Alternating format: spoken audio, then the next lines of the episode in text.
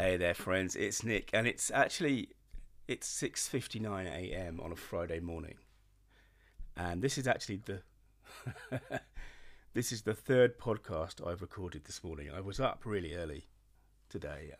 I woke up at four and realised that um, one of our neighbours had triggered her alarm, and we're we're one of the kind of key holders for this elderly neighbour, and uh, she's fine. It turned out to be to be a false alarm, and there were there were other people already helping her, as it turned out.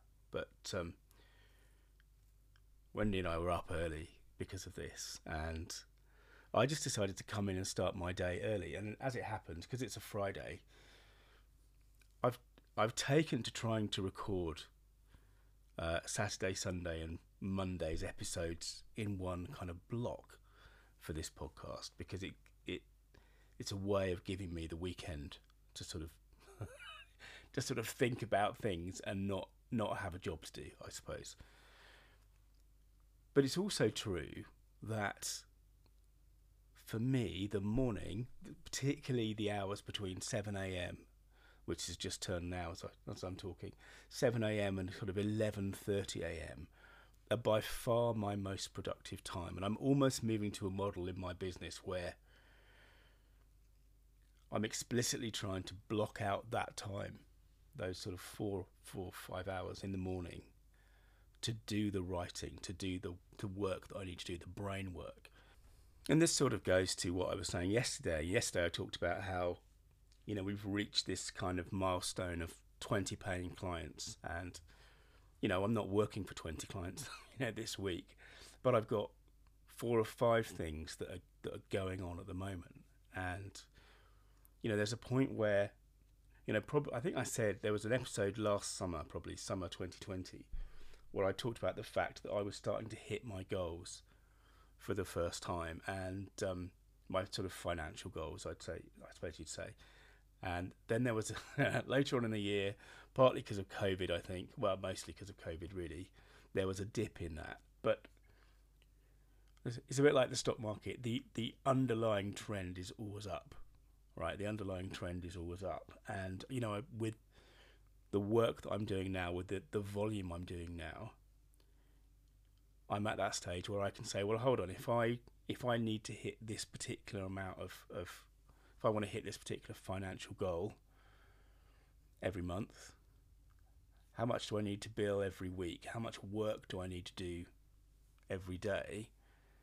And what it's turning out to be, at the moment at least, is that in those productive four or five hours, you know, I can do the work I need to do. I've got that that rhythm. I, you know, I'm looking at my um, my inbox, so to speak, my my to do list on a Monday morning, and saying, okay, well, this is how much work I want to do this week. How am I going to lay it out through, you know, Monday through Friday? And I'm becoming more comfortable, I suppose, with the idea that because you know, I do get up early in general. I do work in a very focused way, particularly in the morning. I'm becoming more comfortable with the idea that the afternoon is for something else. You know, and very often that's calls. You know, I'm trying to, I'm, where possible, I'm trying to put my calls into the afternoon. Um, but it's also for reading, and it's also for relaxing, and it's also for that kind of um, slightly, slightly somnambulant um, existence where you're just sort of um, wool gathering, as my grandma would have would have called it. Just wool gathering because because there's a lot of value, there's a lot of treasure in that kind of process. I'm reading books, I'm listening to podcasts, and I'm just sitting there with the world, with the silence, and letting the thoughts sort of, you know, go through my head like clouds, I suppose, and just looking at them and turning them, you know, around in my head and thinking, how does this connect to this? And I think one of the characteristics of a really young business is kind of a